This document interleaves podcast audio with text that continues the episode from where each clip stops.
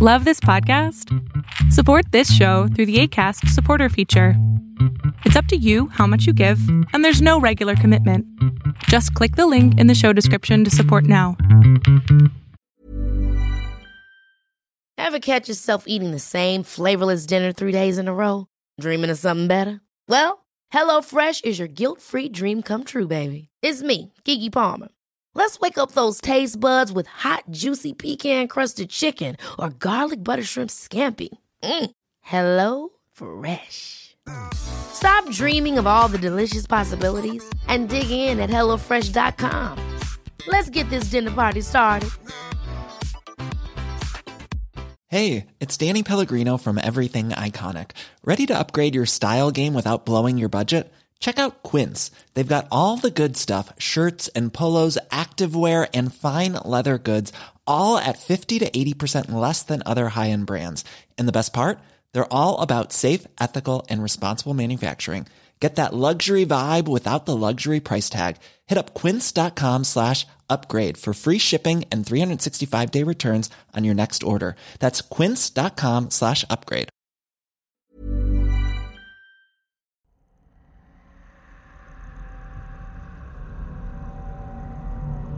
You are about to enter into a new world of knowledge, curiosities, and high strangeness.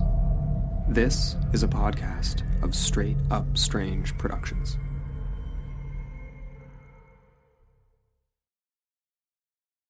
Tonight, it didn't crash, it landed. We start our discussion on what happened in Rendlesham Forest in 1980. This is Rendlesham, England, Part 1. All that and more on Small Town Secrets.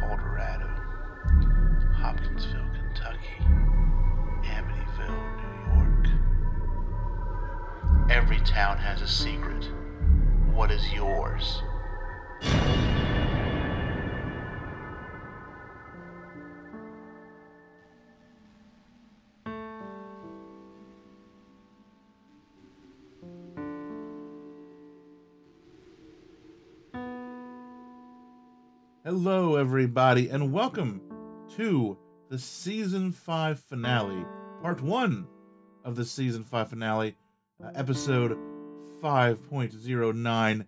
And uh, tonight we begin talking about what many, and I think even including me, I'm lumped in with that, uh, say is the most intriguing kind of UFO case uh, that we have and um, we're not talking about Roswell. We're talking about Rendlesham, England, and Rendlesham Forest, and uh, just all of the wacky stuff that happened over a couple of nights just past Christmas in 1980.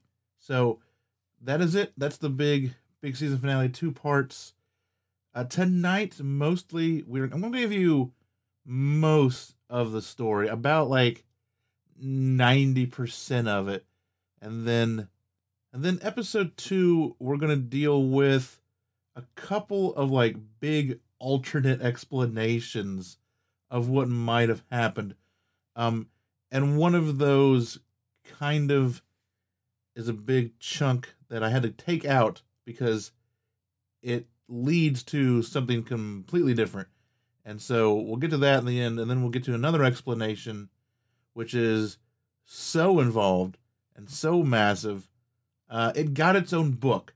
So we're gonna that that'll be like the next episode. We're gonna talk about these two kind of this what ifs with this, and then we'll circle back. We'll do some kind of smaller stuff like, oh, it might have been this. Was it just the light of a lighthouse? Things like that. Uh, some smaller some smaller alternate explanations of what have ha- what happened, and uh, some more uh, out there than others. And then eh, we'll probably talk a little bit about like where everybody is now and what happened to them over the years, all the characters in this story. But this is, like I said, I think this is a much bigger case, a much more substantial case than Roswell. You have, I think, actual evidence, not just like a picture in the newspaper of an air balloon that may or may not have been like real. You have recordings, you have plaster cast, not just one but two sets of plaster cast of landing gear. Uh, you have apparently photos, which we've never seen because apparently all the photos got overexposed and were foggy, but there's some out there. And just, you know, it's all military guys, it's all it's it's just everything. I think it's a way better case to look at and study uh, now than Roswell is because a lot of these people are still around. It happened in much more modern times. It has better evidence. Uh, just we'll see. You'll get we'll get into it. I'm not gonna bury it for too long. You know what? Yeah, no, we're good. That's just it. Let's uh start talking about the Rendlesham incident, as a as they like to call it out there in the UFO world.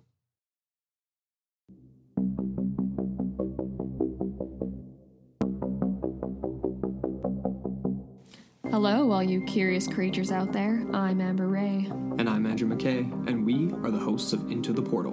If you like myths, legends, history with a paranormal twist, join us every week as we explore lesser known mysteries of our world and beyond. You can find us on iTunes, Google Play Music, and all other major podcast platforms, and at intotheportal.com, your gateway to the bizarre. The only question is do you dare peer into the portal?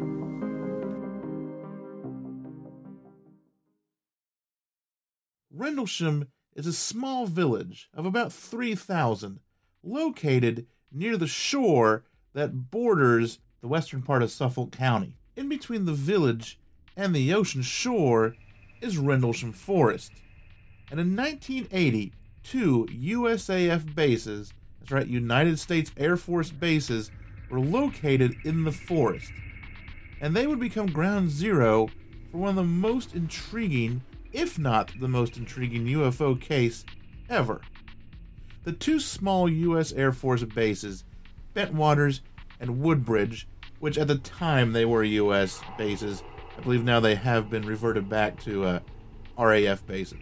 Both of them started out as sort of a uh, emergency landing base for uh, planes during World War II. So they were because they were so close to shore, they were kind of on that eastern edge where all the action was they were set up for planes that were coming back to England that uh, maybe maybe needed to get out of sight, get out of the air. They were damaged or whatever, and they didn't think they could limp all the way back to their home base. They could land here and uh, be taken care of. That was kind of their whole operation. However, as the Cold War raged on through the decades, the bases became a first line of defense against the Iron Curtain that had swallowed up many lands to the west of England. But what put these two bases on the map would not be anything Cold War related, I guess that we know of, but something much more unexplainable. In the early hours of December 26, 1980, Airman First Class John Burroughs and his staff sergeant Bud Steffens saw strange blinking lights in the sky. They were very familiar with their surroundings and knew that these lights definitely were out of place.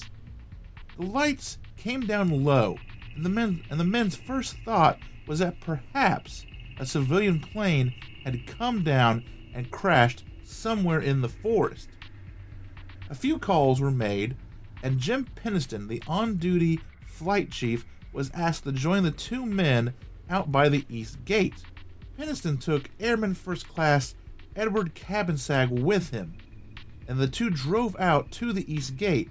Penniston slightly annoyed as to why he had not been briefed on the situation. So he went out there like middle of the night. It's cold. It's the day after Christmas, and uh, he doesn't even know why yet.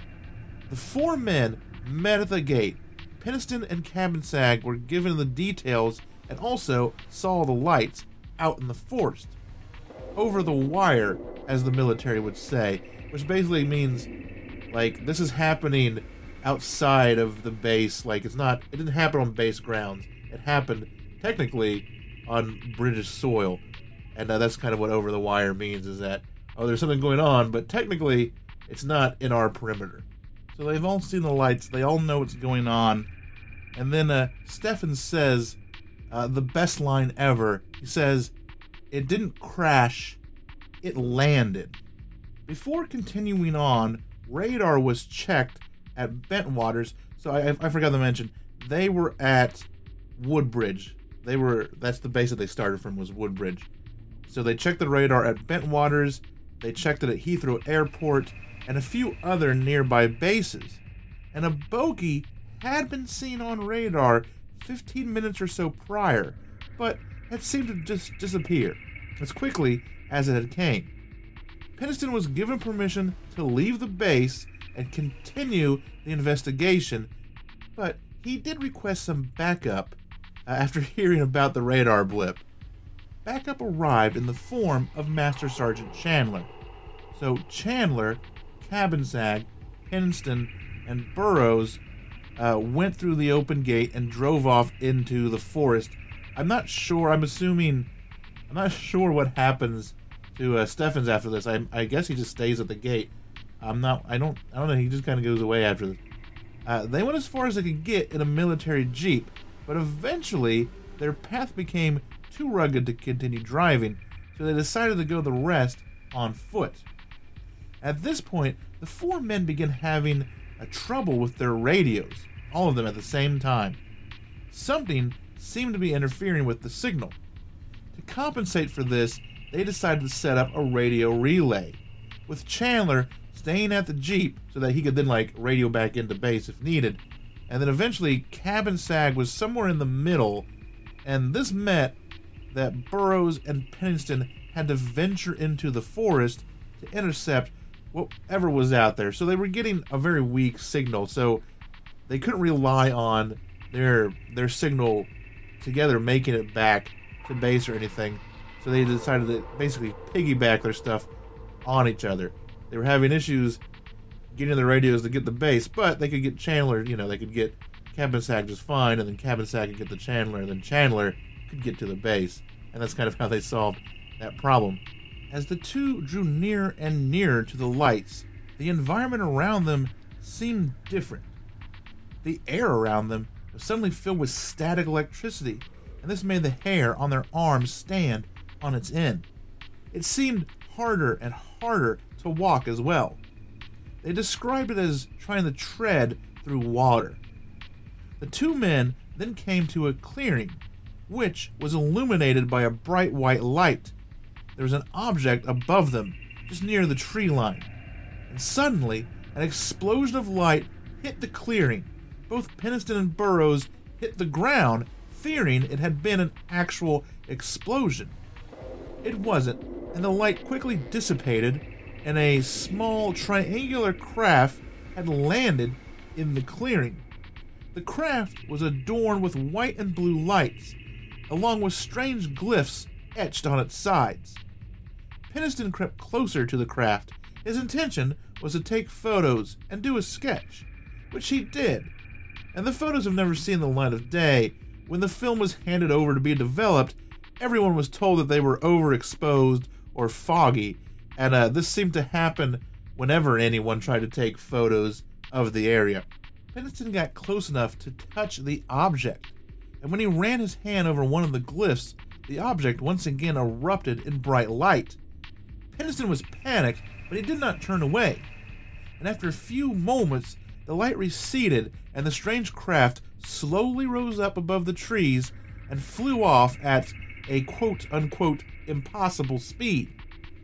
For a while, they attempted to relocate the craft. They did, and they saw more lights in the sky, but eventually it disappeared to the east. On their way back, they uh, noticed circular impressions in the frozen ground. There were three impressions in the shape of an equilateral triangle. They also saw that some of the trees had been hit by something. Many of them had snapped branches. And as the men made their way back to base, they found that a search party had almost been sent out for them as they'd been outside in the woods for 45 minutes. Much longer than they should have. And uh, I'm going to say, based on what happens the next night, they were probably at, really expected to be out there maybe 15, 20 minutes on what transpired. So then it turns in to 45. The next day, Pennington went home and uh, went to his place in Ipswich, wanting more evidence of the night he had just endured. He and a friend went back out into the forest and took plaster cast of those landing impressions. So then later in the day, he's back on base now.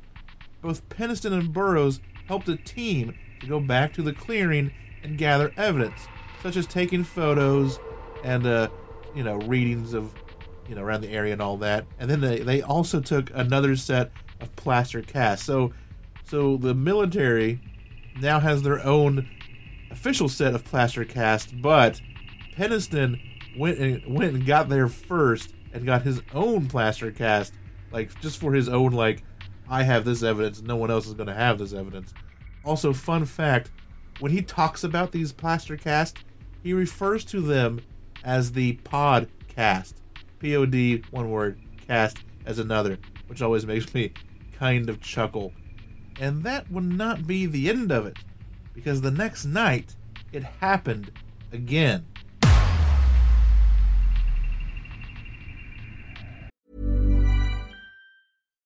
One size fits all seemed like a good idea for clothes. Nice dress. Uh, it's a it's a t-shirt. Until you tried it on. Same goes for your health care. That's why United Healthcare offers a variety of flexible, budget-friendly coverage for medical, vision, dental, and more. So whether you're between jobs, coming off a parent's plan, or even missed open enrollment, you can find the plan that fits you best. Find out more about United Healthcare coverage at uh1.com. That's uh1.com. Ever catch yourself eating the same flavorless dinner three days in a row? Dreaming of something better? Well, HelloFresh is your guilt-free dream come true, baby. It's me, Keke Palmer. Let's wake up those taste buds with hot, juicy pecan-crusted chicken or garlic butter shrimp scampi. Mm. Hello Fresh. Stop dreaming of all the delicious possibilities and dig in at HelloFresh.com. Let's get this dinner party started. How would you like to look five years younger? In a clinical study, people that had volume added with Juvederm Voluma XC in the cheeks perceived themselves as looking five years younger at six months after treatment. Look younger, feel like you. Add volume for lift and contour in the cheeks with Juvederm Voluma XC. Reverse signs of aging by adding volume to smooth laugh lines with Juvederm Vollure XC. For important safety information and to find a licensed specialist, visit juvederm.com. That's J U V E D E R M.com. Not for people with severe allergic reactions, allergies to lidocaine, or the proteins used in Juvederm. Common side effects include injection site redness, swelling, pain, tenderness, firmness, lumps, bumps, bruising, discoloration, or itching. There's a risk of unintentional injection into a blood vessel, which can cause vision abnormalities, blindness, stroke, temporary scabs, or scarring. Talk to a licensed specialist to find out if it's right for you. Hiring for your small business? If you're not looking for professionals on LinkedIn, you're looking in the wrong place. That's like looking for your car keys in a fish tank. LinkedIn helps you hire professionals you can't find anywhere else, even those who aren't actively searching for a new job but might be open to the perfect role. In a given month, over 70% of LinkedIn users don't even visit other leading job sites. So start looking in the right place. With LinkedIn, you can hire professionals like a professional. Post your free job on linkedin.com slash achieve today.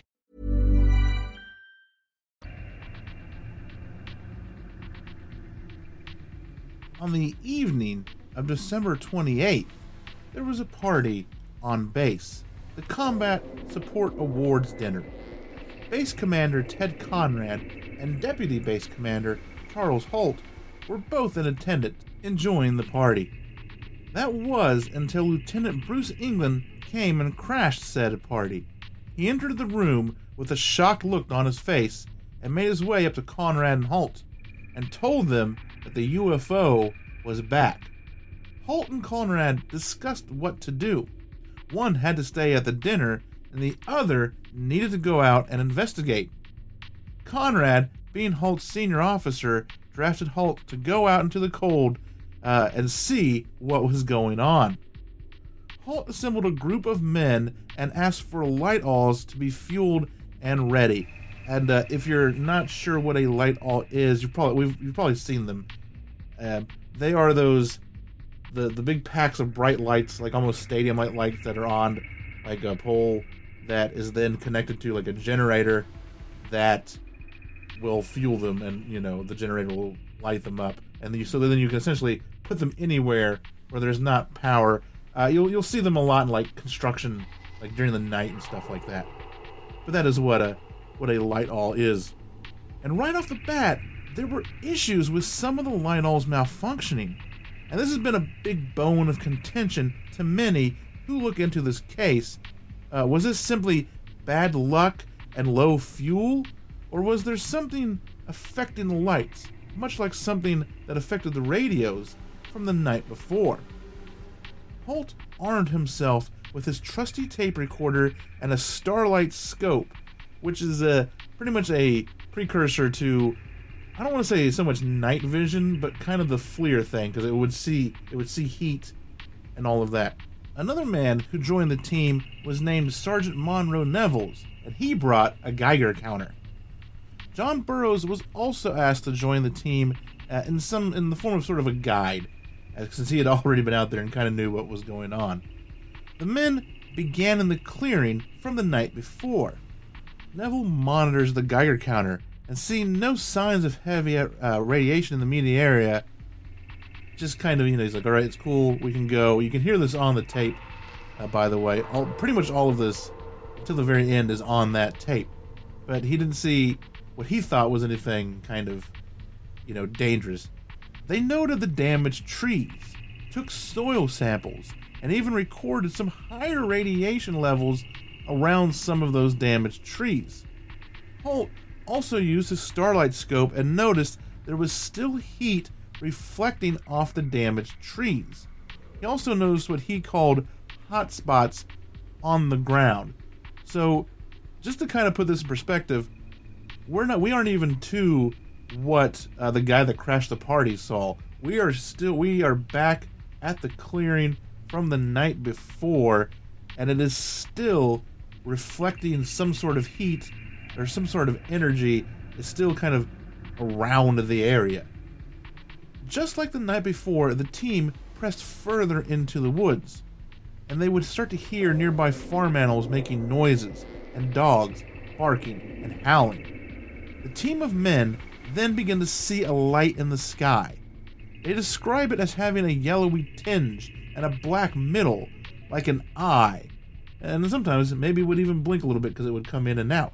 Many times on the tape, you can hear men saying that pieces are splitting off of this eye, and uh, they never really know what it is. Is it is it smaller little ships or craft, or is this thing damaged and it's like leaking, you know, some sort of spatter or something coming off of it?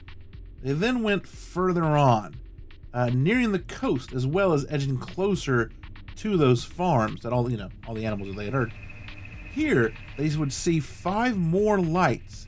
One of these lights seemed to come closer to them. It is at this moment that a bright blue beam shot down at them from one of those lights. And this is pretty much where the tape ends, about 18 minutes in. Now, over the years, Holt has told some people in interviews that there's actually a couple of hours to this tape but that's really all he says. Uh, he doesn't really go into what happened or what it is. After this, the witnesses describe very much the same thing that Penniston and Burroughs saw the other night an explosion of light and a hovering craft, and then it's gone. The next day, Halt contacted Wing Commander Colonel Gordon Williams. Williams was the commanding officer of both the bases. Williams asked to borrow the tape so that he could play uh, the tape for General Robert Bazley, who, at the time, was the most senior officer of the Air Force stationed in the UK. After hearing the tape, he asked where this incident occurred, and when he was told that it happened outside the base fence, he seemed relieved. It didn't happen on the base, which means it wasn't really their responsibility. Because of this, Halt was asked to pass on the story to, the, to their British liaison officer, Donald Moreland, who would pass it on to the MOD or the Ministry of Defense. Holt did so by putting out a memo, and in the memo, he detailed both nights and the evidence found. One odd thing about that memo was that Holt said everything started on the 27th, not the 26th, putting all the information 24 hours ahead of when it actually happened. And uh, we don't really know why. This is just one of the many weird little things that doesn't add up. Uh, the biggest kind of reason that can be given for it is that he was kind of future proofing it from Freedom of Information Act request because if you screw up the dates, if you mess with the dates, and then down the road somebody tries to get a FOIA on it, well, they've got to give the dates. They got to say, "I'm looking for documents that happened on this, uh, you know, on this incident on the 26th and the 27th of December 1980," and then they're going to go look for something, and they won't. They'll pass up the memo because the memo has different dates on it, which I guess makes a lot of sense. It doesn't really make a whole lot of sense as to why Holt would want to do that because after this all came out, he's been a huge proponent of the story and of the extraterrestrial explanation for this story. He's never really held back.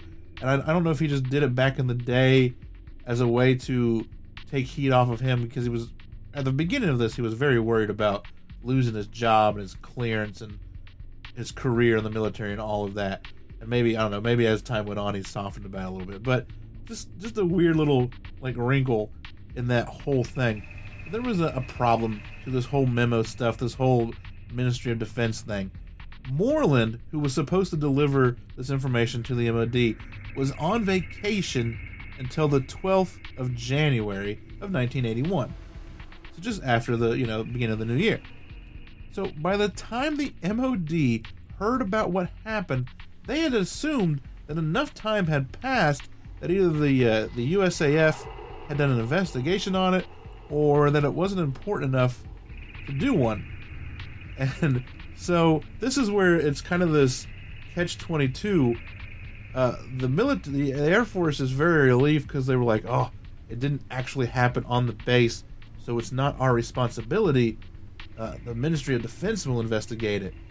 And then, so they didn't really do an investigation because they're like, it it's not our, hands off, it's not our problem, we just noticed it. And then the Ministry of Defense is like, well, these guys waited three weeks to tell us. You know, they didn't know about this dude being on vacation till the 12th. So either A, the trail has gone cold because it's been three weeks, or they must have already done a thorough enough investigation about it not to not to uh, worry us with this incident. So in the end, that kind of helped. That you know made all this energy, this uh, you know force behind it, kind of peter out a little bit. And so, because of that, really, the story fell silent for almost three years. I say mostly because uh, something, a story this juicy, finds a way. A man who would be known as Steve Roberts, that is a name in quotation marks, that is a pseudonym, would uh, said he told a local musician at a bar on New Year's Eve 1980 about it. Uh, the musician then told his story, told this story to his girlfriend, who was highly interested in the UFOs and the paranormal in general. And uh, this story was probably many over that New Year's holiday that was told in bars all across Suffolk, I would imagine, right? You got guys going out to celebrate New Year's. They're drinking, uh, you know, that that social lubricant starts acting up, and I'm sure that more than this, Steve Roberts, uh, it probably happened in a couple of bars, a few bars, and just became this story. You know, it wouldn't be until 1983 when the story would go from just rumors around Suffolk to international headlines. It started when Jenny Randles, a UFO researcher, wrote an article for Flying Saucer Review. She had cobbled the pieces of the story together with the help from a few members of the British UFO Research Association. This article led to another article in a magazine called Omni, which was a science fiction slash science publication. And all of this and all of the efforts of the British UFO researchers got the ear of the Citizens Against UFO Secrecy here in the US. Uh, CAUS for short, CAUS. CAUS filed a Freedom of Information request that would ultimately lead to the release of the HALT memo. So the memo did get out by a Freedom of Information Act request, by a FOIA request. So if that was Halt's plan, uh, he may have stalled it, but it did it did eventually come out. And once that memo was out, the story was out in full force, first appearing in the October 2nd, 1983 edition of the News of the World before becoming international news. And after that, the cat was pretty much out of the bag. And uh, I want to kind of stop. Like, that's pretty much the beginning of the story, most of it. Uh, there's a lot of aftermath, which, like I said, we'll probably get into on the second episode. But this this this is kind of a strange story in many other regards to it just being this very intriguing UFO encounter among a bunch of mil- you know a bunch of Air Force guys. Like the military has protocols for every situation. Like that's just that's what it is. That's how you do things.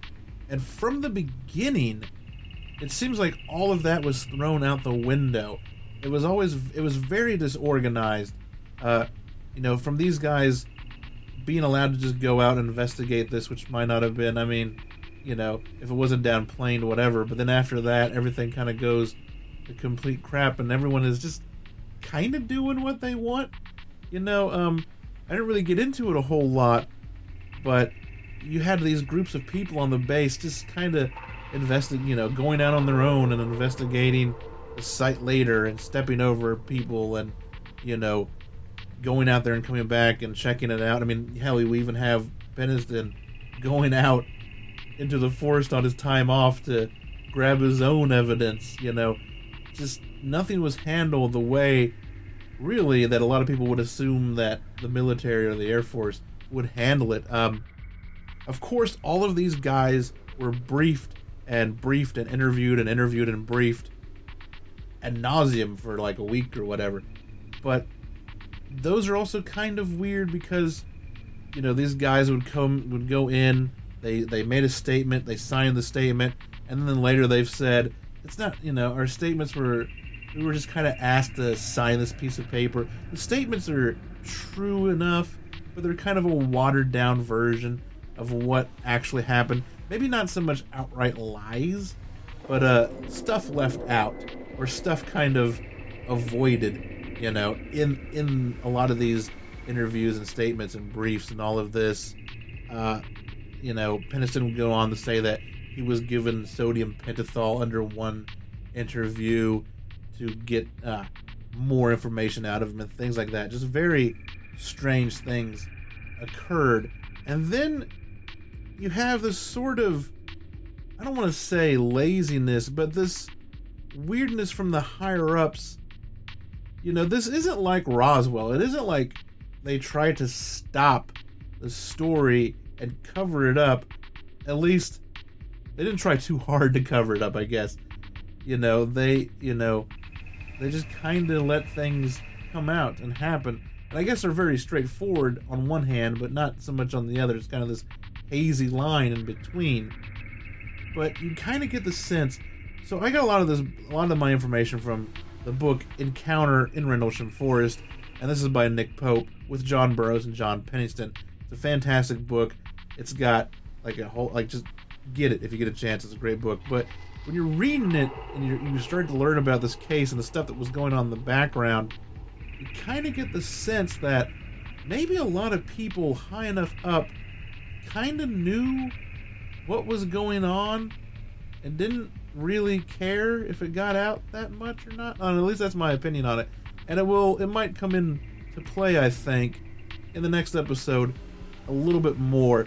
But yeah, just more going on, I think, than just a weird UFO sighting. Just the, just all of the bugs and the gremlins in the in the stuff, the aftermath that happened after the sighting and in the years that come. But you know what? The story was out in 1983, but the story it's not over, and we'll talk more about it. Like I said, in episode uh, 10, in the next episode. But this is uh, the middle of the show, so I'm going to go uh, take a break. I'm going to throw on a new track, uh, acoustic guitar track that I did last weekend called Ice Storm, and then we'll come back and we will do the local headlines.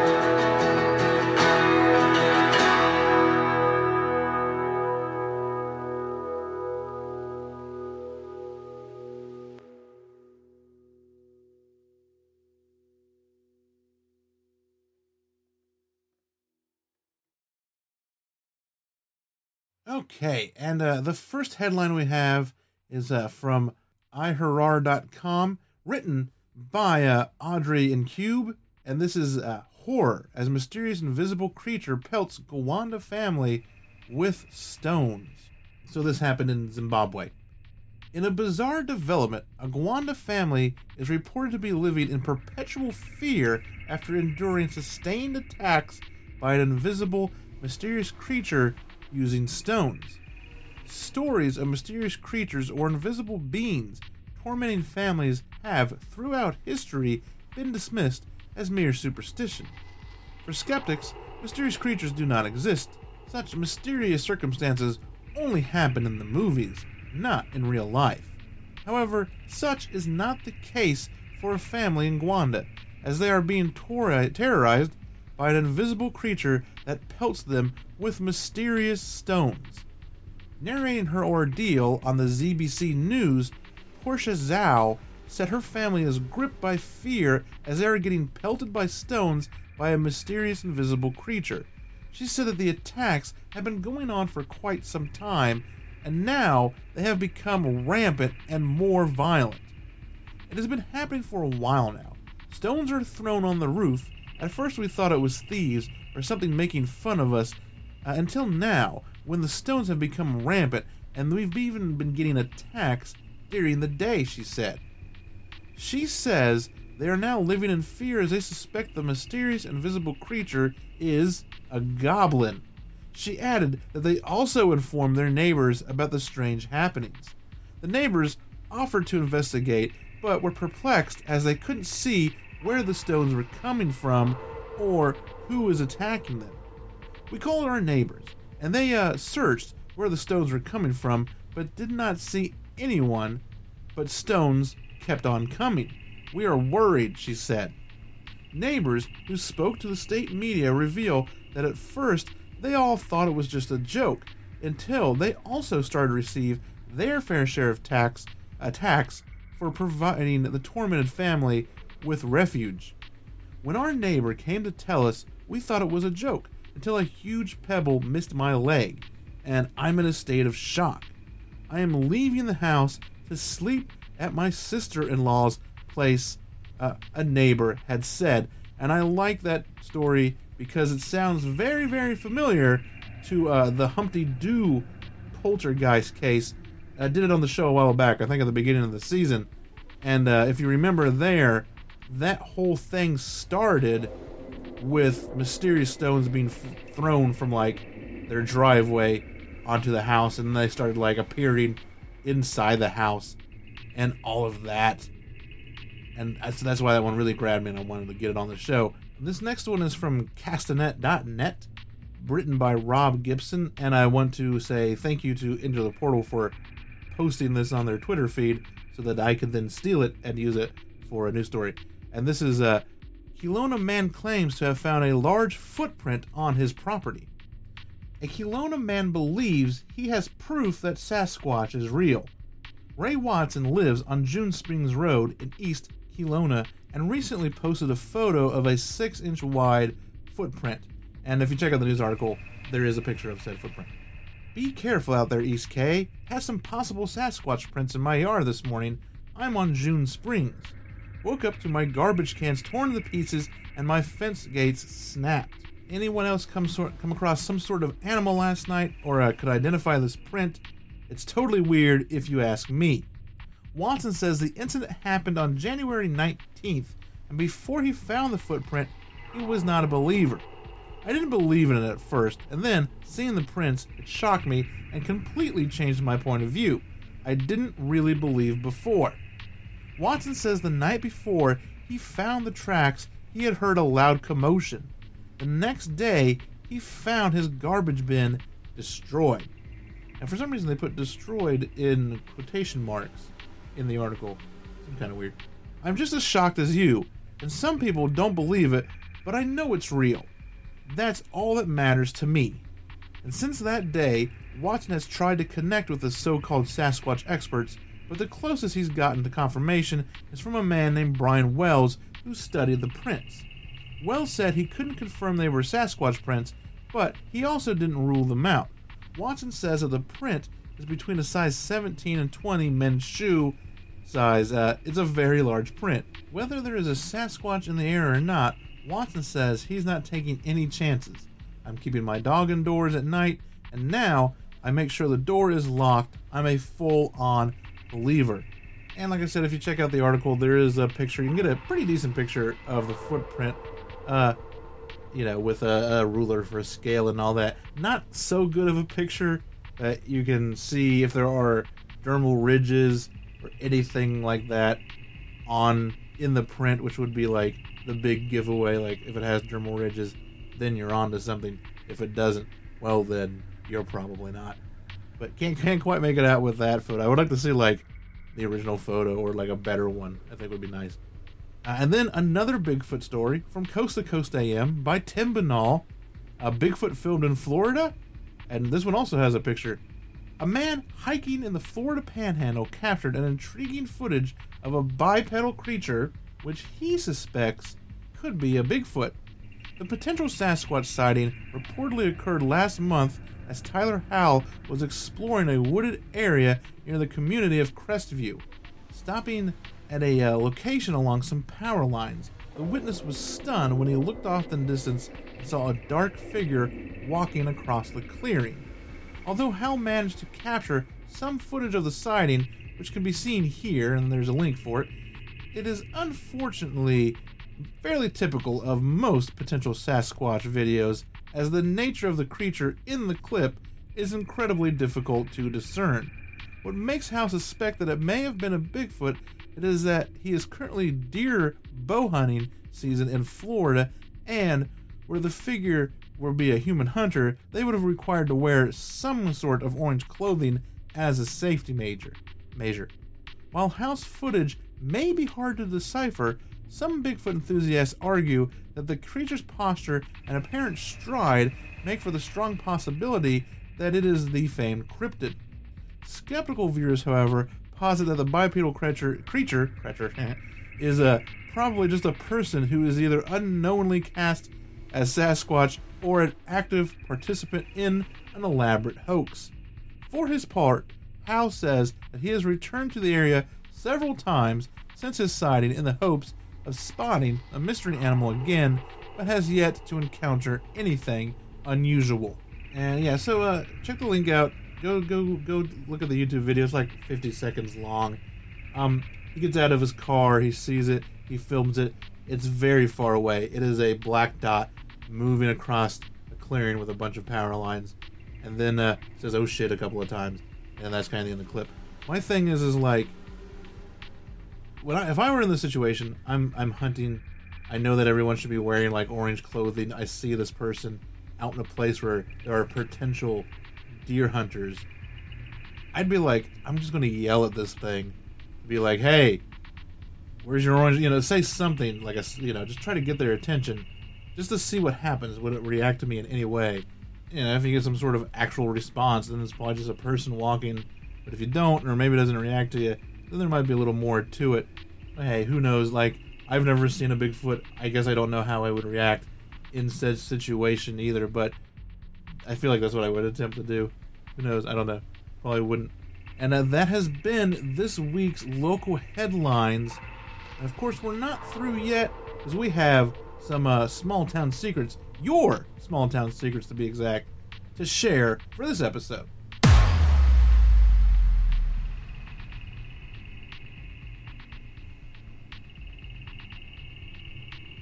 Uh, before we get into tonight's uh, your small town secret, I just want to let everyone know if you want to share your story with the show, whether it be a UFO encounter, a Bigfoot sighting, uh, your, you know, gruesome local murder, anything like that, uh, you can get a hold on me on social media. You can get a hold of me on stscast.com.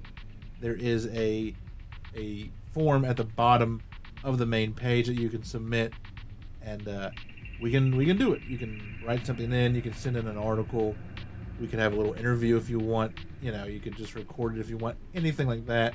But uh, I'll give out all those details at the end of the show.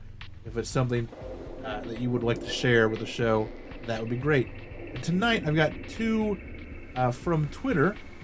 The first one is from uh, Eileen McCall, and so this was just a back and forth on Twitter, and so I kind of had to take some tweets and put them together to make it like, you know, a paragraph and have it flow properly when I read it. So here we go. And this happened in uh, Des Moines, Iowa. I just saw a UFO finally. It was a bright red light that looked like a ball on fire, and it moved across the sky in a straight line. At first, I thought it was a flare or fireworks, but it was moving in a straight line, and there was no smoke. I didn't have enough time uh, to take a picture. I only saw it for a few seconds before it disappeared behind the roof of our building. I was still trying to figure out what I was looking at uh, before it was gone. So, so this, even though it's just like a very short kind of explanation of what happened, there's two key points in here. Um, well, one I didn't even talk about. I'll tell you. I asked her. I also asked her. I'm like, did it make any noise? Did you hear any sound? And she said, no, nothing, quiet. And so, the thing about it that really intrigued me was, one, in this day and age, my first go-to is drone. Someone has seen a drone, but I feel that if it was close enough where you could see like the movement of the light it looked like you know you could see that flariness of it that fireness of it um, and you could see that there wasn't any smoke to anything i feel like if it was close enough for you to observe those things it was probably close enough that if it was a drone you would hear it because drones are not known to be quiet things they're actually very noisy and then you know you hear this all the time from people like everyone has a camera on their phone. Why don't you take pictures of these things? And this is exactly a great reason why. A, it probably only lasted for a couple of few seconds, maybe. You know, she says that it wasn't there very long before it disappeared, just a few seconds. And, uh, you know, she spent all that time trying to figure out what it was. You know, she's sitting there trying to go, is this firework? Is this a flare? what is this? And by the time she gets to that point, by the time you've gotten, oh, I should take a picture. By the time you've gotten that point, the thing is gone. You know, just because people have cameras in their pocket doesn't mean they have enough time to process what they're seeing, grab their camera, and attempt to take uh, a picture of what they're seeing. So, it's, it's, it's a short sighting, but it's got a lot of good, a lot of good key factors in it. This next one is from Chris Voidberg, who jumped into that kind of Twitter Twitter feed that Elaine had posted, and we, you know, he talked about talked to her a little bit about the sighting as well. Uh, he follows me; we follow each other on Twitter, and uh, he also said, "Hey, you should submit this to uh, the Liminal Earth project, which is a great thing. Uh, I'm going to link. He has done this. His story is coming from Liminal.earth and that's where I'm going to read it off of. And it happened in Florida, in Forest City, Florida. But I wanted to talk about Liminal Earth real quick because it is a great little thing.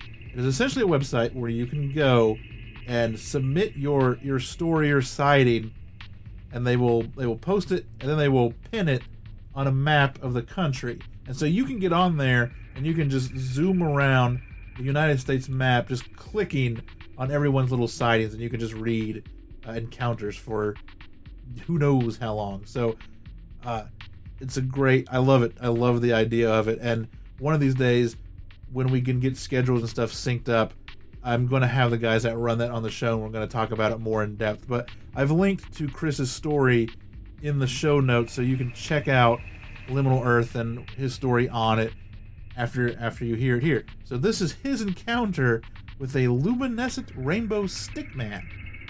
So this happened when I was maybe 11 or so. I was walking to my friend's house in the neighborhood. This particular friend lived a bit further away than the others, and I uh, just kinda zoned out. On a particular stretch of road that used to be a coquina slash dirt road between two sets of paved roads, something caught my eye on the other side of the road. I looked over and up and saw what I can only describe as a bright rainbow pixelated stickman. If you think how you would have animated a walking stickman on an Atari graphics of the 80s, then you've nailed it. only it was literally every color of the rainbow. Like most of us, I suppose, we've all had our encounters with weirdness, and I wasn't necessarily afraid, but I was curious. I remember kind of reaching out to it mentally with a, hey, what's up? And got the strong impression it saw me and was not the least bit interested in me. At that moment, I heard a car approaching. As this entity was in the middle of the oncoming lane, I thought, okay, this is about to get interesting. However, when I looked away from the car and back at the Rainbow Stickman, it was gone. Florida is a beautiful and magical place, but I still have no idea what happened that day. And uh, that's fantastic. I doubt we will ever have another uh, Rainbow Stickman encounter on the show. Know, who knows? Now maybe we might get a whole flood of it. It might be like Rainbow Stickman might be like Hatman 2.0, where now that we've released it on Liminal Map and released it on this show into the ether, into the zeitgeist of the world, might see a whole bunch of fluorescent Stickman popping up. Uh, time will tell on that, I suppose. And uh, that has been your small town secrets for episode 5.09. And that will do it for 5.09. So, uh, end of the show. Let me just let you know where you can find me. I am on social media on Twitter, Facebook, and Instagram.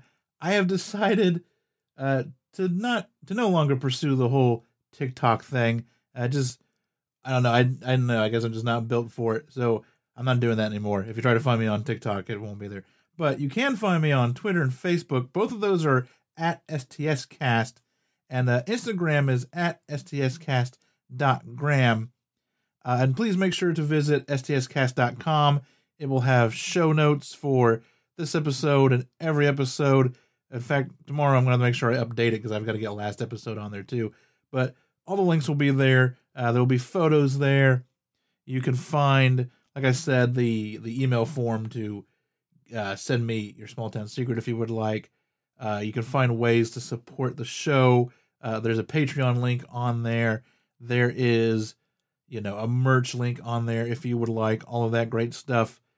Um, but you know, if you want to support the show and you can't do it financially, then just uh tell a friend and or leave a review on your podcatcher of choice, uh, especially if it's iTunes, because that's the one that will help uh, really get the show out to uh, more people. And speaking of Patreon, on the STS Backroads, the exclusive Patreon podcast, next week I am going to be talking about the Cosford incident, another big UK UFO story. So that's what's going on uh, over on the Patreon. If you want to get on, on, on that, you can get that at the five dollar level. That will get you the exclusive podcast. And uh, there's also a three dollar level and a one dollar level with other rewards, buttons and stickers, and access to the music and just other stuff like that. So you can check that out. Uh, patreon.com slash stscast or like i said it's also under the support tab on the website and I think with that, that is really the end of this episode. Uh, next episode, uh, even more Rendlesham weirdness. We're going to get into, like I said, a couple of uh, just explanations that will take the story in a couple of just way different directions that maybe you didn't see coming. Maybe you did. Uh, but we'll, we'll find out next week as we continue talking about the Rendlesham Forest UFO incident. So until then, Everyone have a great week. Stay safe. Stay healthy. Uh, it's warming up a little bit. That's great. And uh, I will talk to you in a couple of weeks. Until then, remember every town has a secret. What is yours?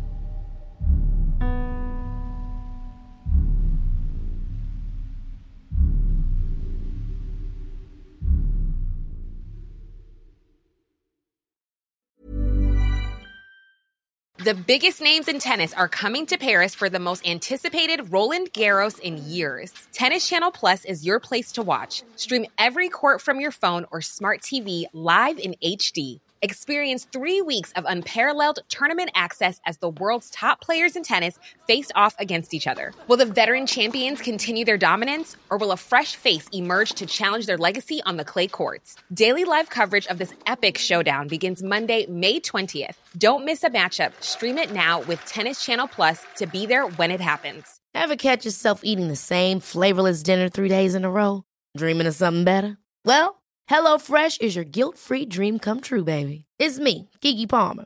Let's wake up those taste buds with hot, juicy pecan-crusted chicken or garlic butter shrimp scampi. Mm. Hello Fresh. Stop dreaming of all the delicious possibilities and dig in at HelloFresh.com. Let's get this dinner party started.